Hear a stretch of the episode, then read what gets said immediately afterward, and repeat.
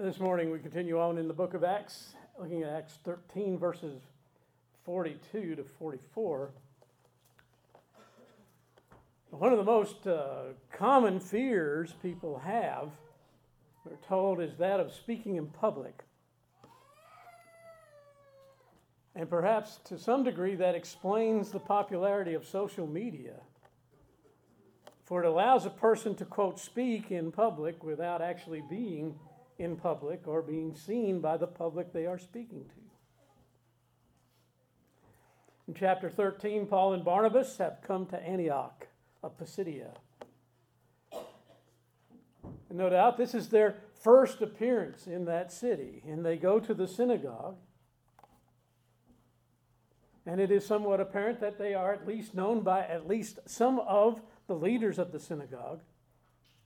For as the service comes near to the end, they are invited to speak. And as we noted, Paul here takes the lead and will from this point on, verses 15 and 16, after the reading of the law and the prophets, the rulers of the synagogue sent to them, saying, Men and brethren, if you have any word of exhortation for the people, say on.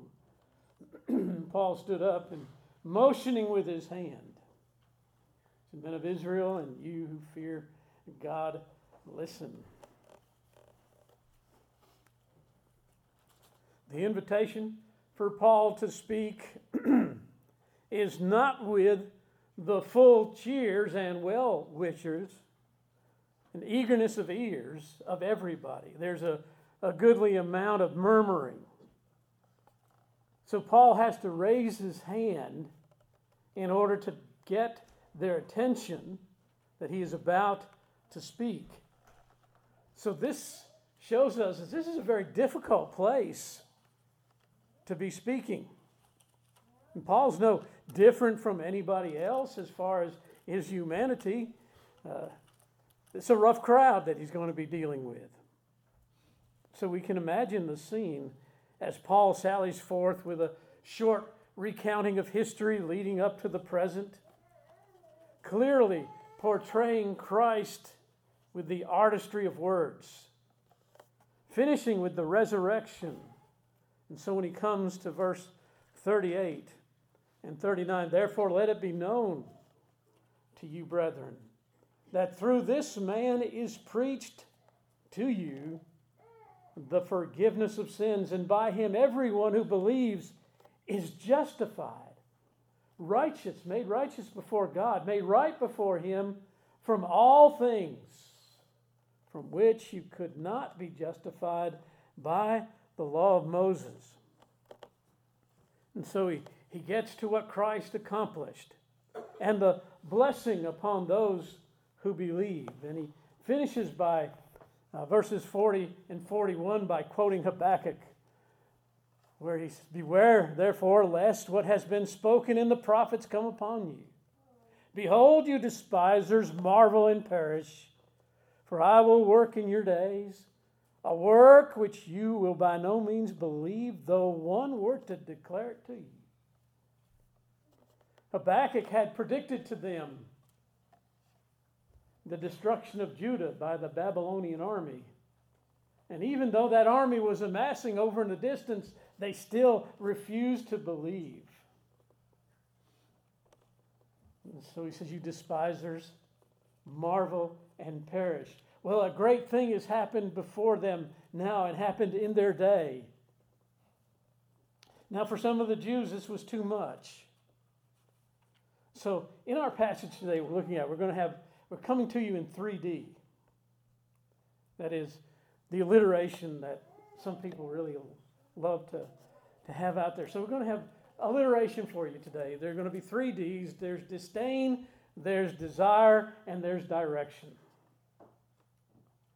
So we have a group in the synagogue that are not happy with Paul being there. And as he speaks, they continue to increase in their unhappiness. And so we begin with the disdain there in verse 42. So when the Jews went out of the synagogue, Now we, we look at this, we understand that it was not a time of dismissal. It was not that they had the prayer of benediction and off they went. They walked out.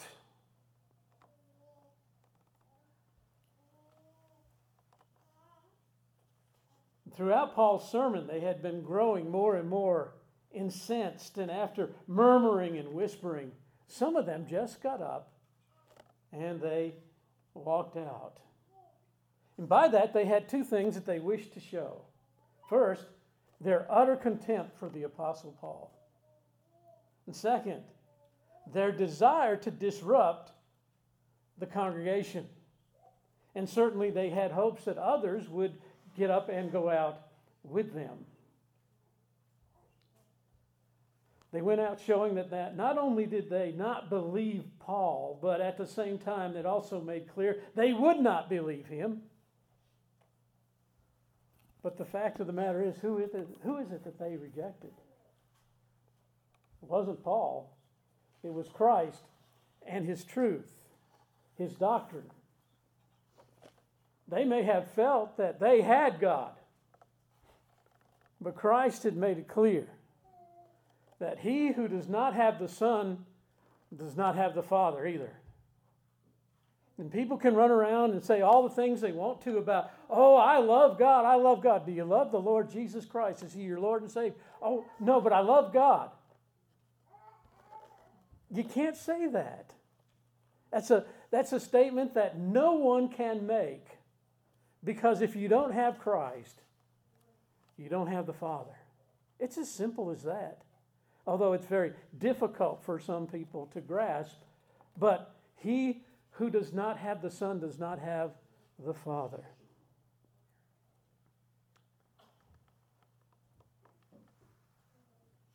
So, this is a sad reception. But here also is a foreshadowing of what was about to happen.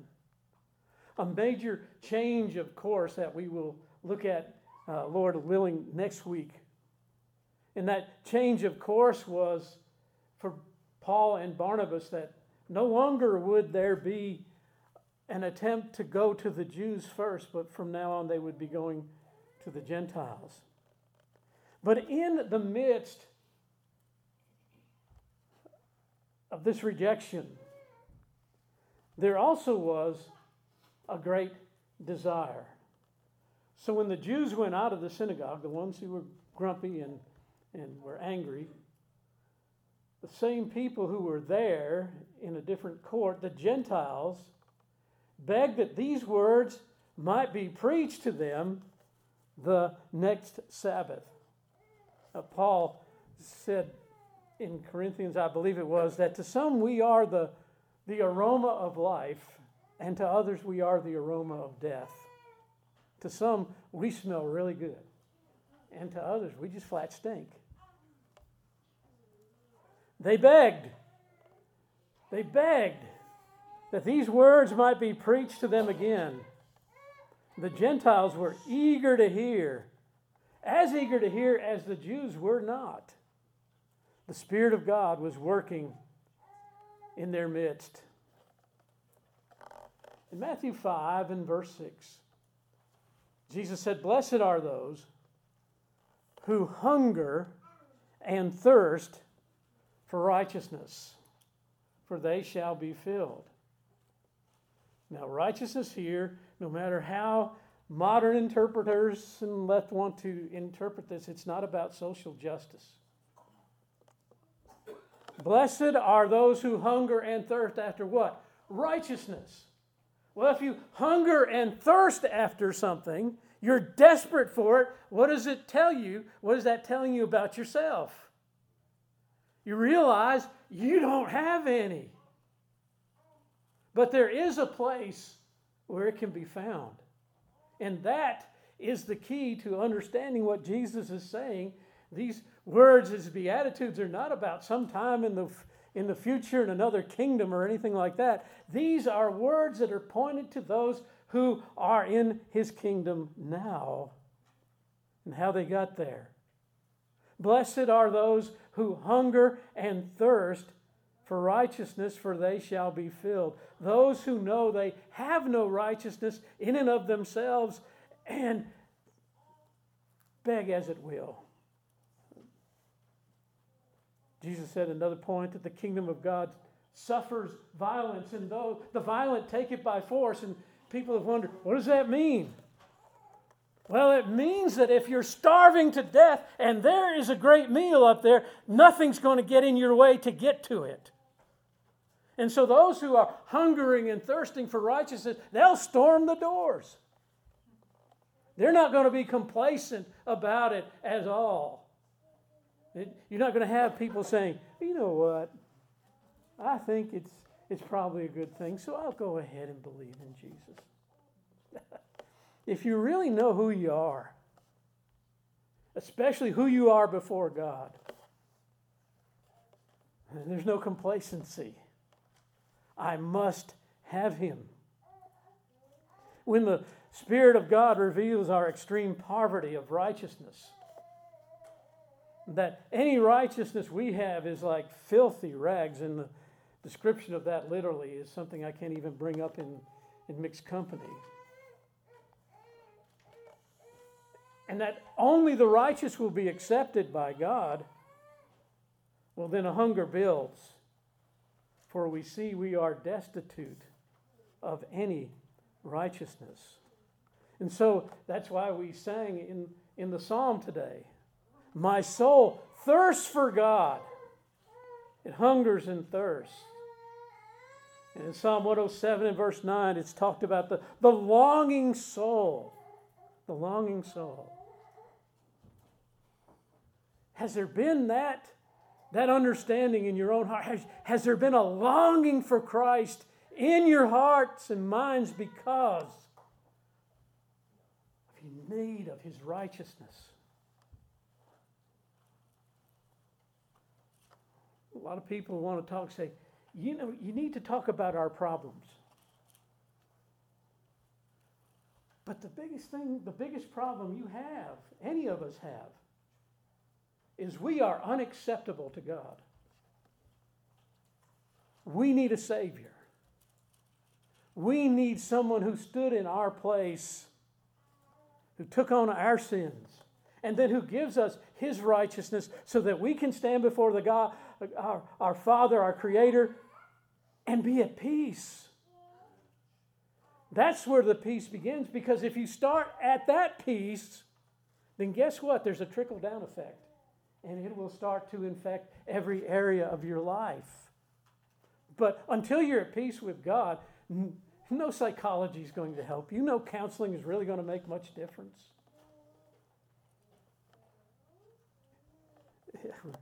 We can say it over and over again. You must be born again. Why? Because your first birth brought you into sin. In your first birth, you're, you're a sinner by birth before you even open your mouth, before you even Open the womb. Before you take your first breath, you have original sin. And then after that, you have actual sin. Only Christ can provide the forgiveness for us. I really have to wonder. Some people don't like hearing some of these things, but How can anyone say, when they've never had a hunger for Christ, that they are a Christian? How can they say that?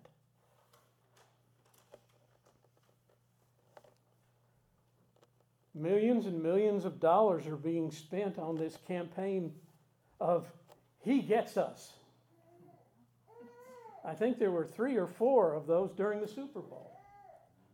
Those are over a million dollars a spot. He gets us. Yeah, he does. But the question is, and they should turn that around, does do we get him? That's many times more important. Do we get who he is? Do we get why he came? Do we get why he died? Do we get the meaning of his resurrection?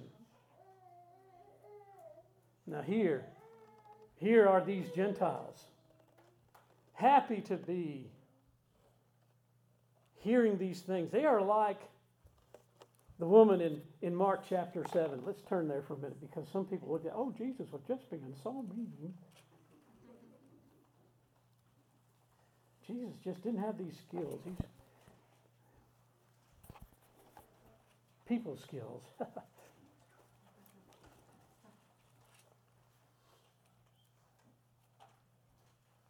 In verse 26, this woman came to Jesus who was a Greek. oh, she's a Gentile. A Syrophoenician by birth. And she kept asking him to cast the demon out of her daughter.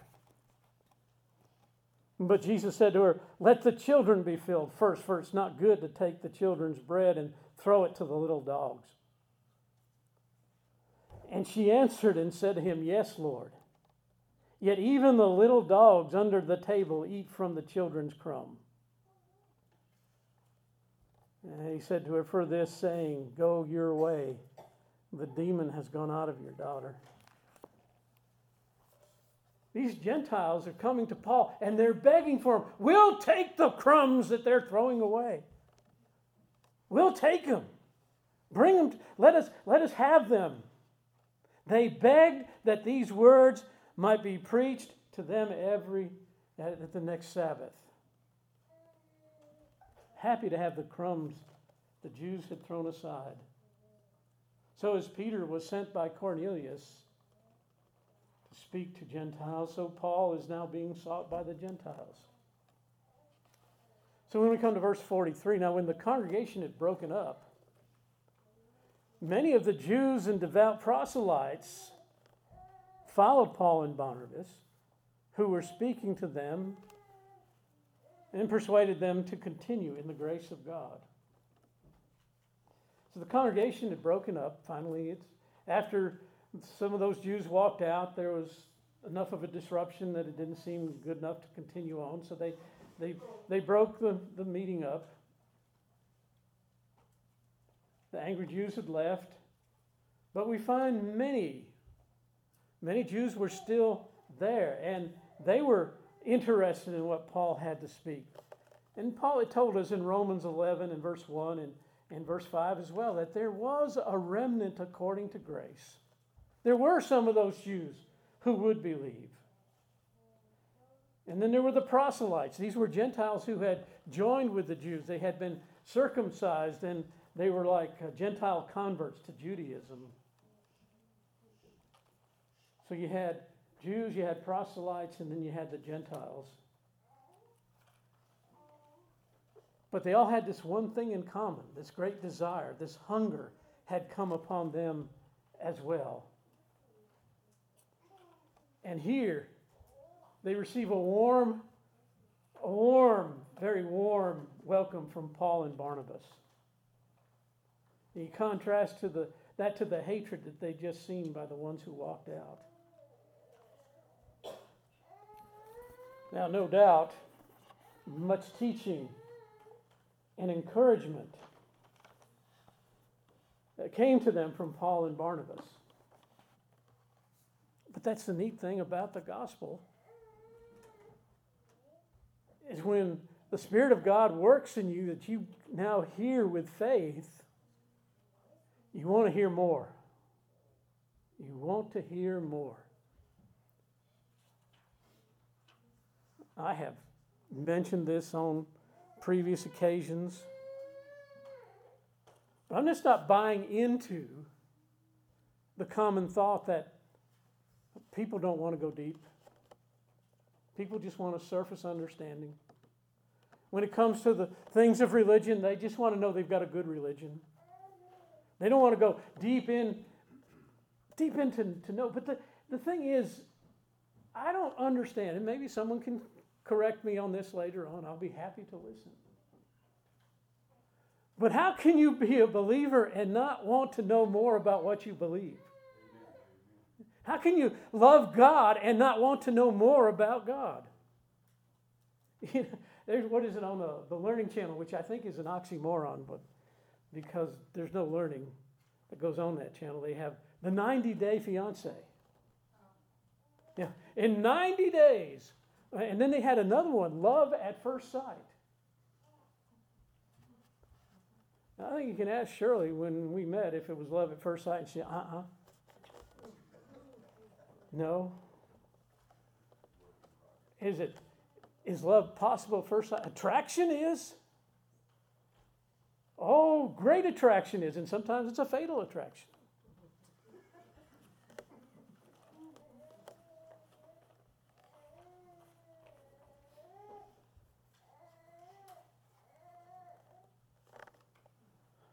But anyone who says, well, you know, I knew the moment she said three words, that was going to be it. What were the three words? Well, you're not bad.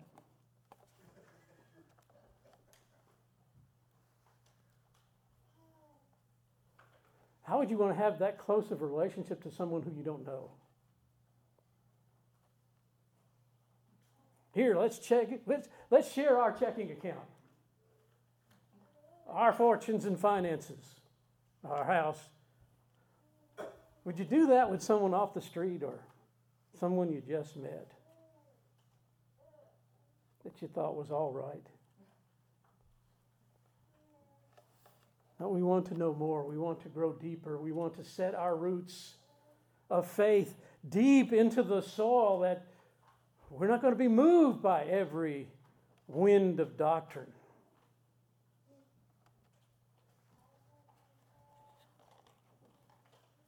And so they were greatly hungered. They wanted to know more. So the third D then is direction verse 43 towards the bottom, Paul and Barnabas, who speaking to them, persuaded them to continue in the grace of God.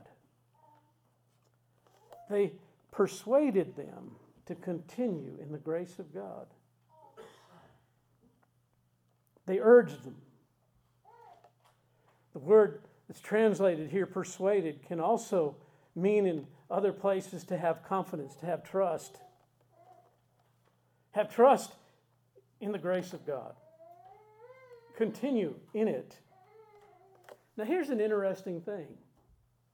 These are people who just heard the gospel. But in the gospel, of course, as we've been trying to get clear, the gospel is not what we do. The gospel is what God has done for us through Jesus Christ. That's the gospel. But what about me?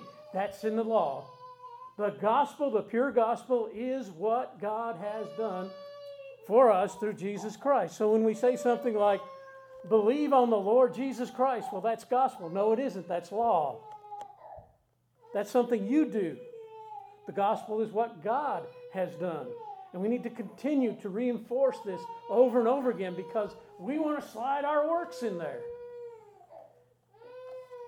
And if we were dealing with what is so common among much of Christianity, when these people came to Paul and Barnabas, Paul and Barnabas would have said, Well, you know what you need to do? Just keep doing better. Just keep getting better. Just keep moving on up.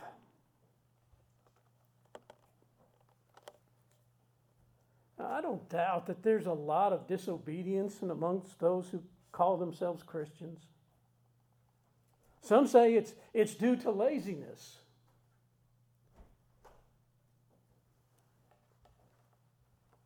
But I will tell you this I don't think it's laziness, so you can say it is. Complacency is born out of a lack of love. And that lack of love comes to us because we don't know who we are because we've not been told who we are and we don't know enough about God. If the more we know about God, the more we want Him, the, the more our hunger for Him grows, the more the di- desire to serve Him out of gratitude continues to grow. But if you think you're pretty good and God's just a little bit better, then you look at the law, the things that we're, we're told to do, and now that's drudgery. Well, yeah, because it's not born out of love.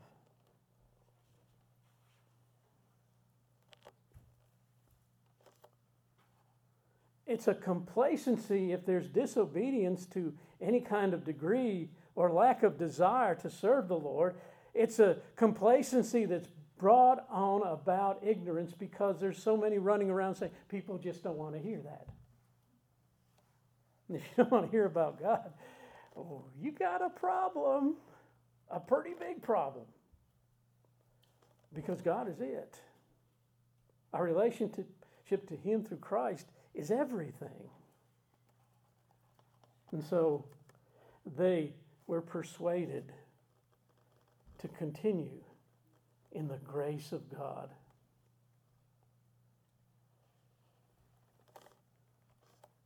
Remember what grace is. Grace is the unearned, that is, the unmerited favor of God toward us. Something we could never earn, something we could never deserve. It's God's favor to us. And so, with favor comes strength. Receiving the favor of God, that's why we say we can pray for grace. Well, with the favor of God comes also the strength to love Him and do as He has, has commanded, so that His commandments become light and, and, and things we enjoy because these are the right things to do, the proper things to do, and we do them out of a motive of love and gratification. So, what does it mean then in these last moments here this morning? What does it mean to continue in the grace of God? Well, it means first to remember that it is the grace of God that brought you to salvation. Secondly, that it is the motivation to justification. We are justified by grace through faith in Jesus Christ. Thirdly, it would tell us it is your hope for perseverance, your hope of perseverance. You dare not trust your own strength. Your only hope is the grace of God through Jesus Christ. You know, it was clear those who walked out would not rejoice in the conversion of those who had come to Christ that day.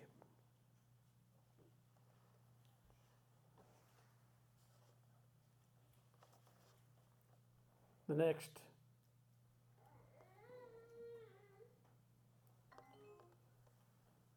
the words to continue in the grace of God are words that are true for every believer in every age, no matter where they are, and no matter where they are in their growth with in, in coming to the Lord. It's the same advice you give to the new convert that you give to someone who's been following the Lord for 85 years. Continue in the grace of God. What's the alternative?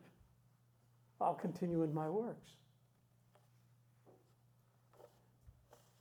Good luck with that. I'll continue in my work. Oh, well, where's that going to get me? Nowhere. Nowhere. So we continue in grace. It's not saying that we don't have works. There's always someone says, hey, what about works? Works accompany grace because of what grace has done to our hearts, but they do not save, nor give us any kind of standing before God. What does to continue in the grace of God means?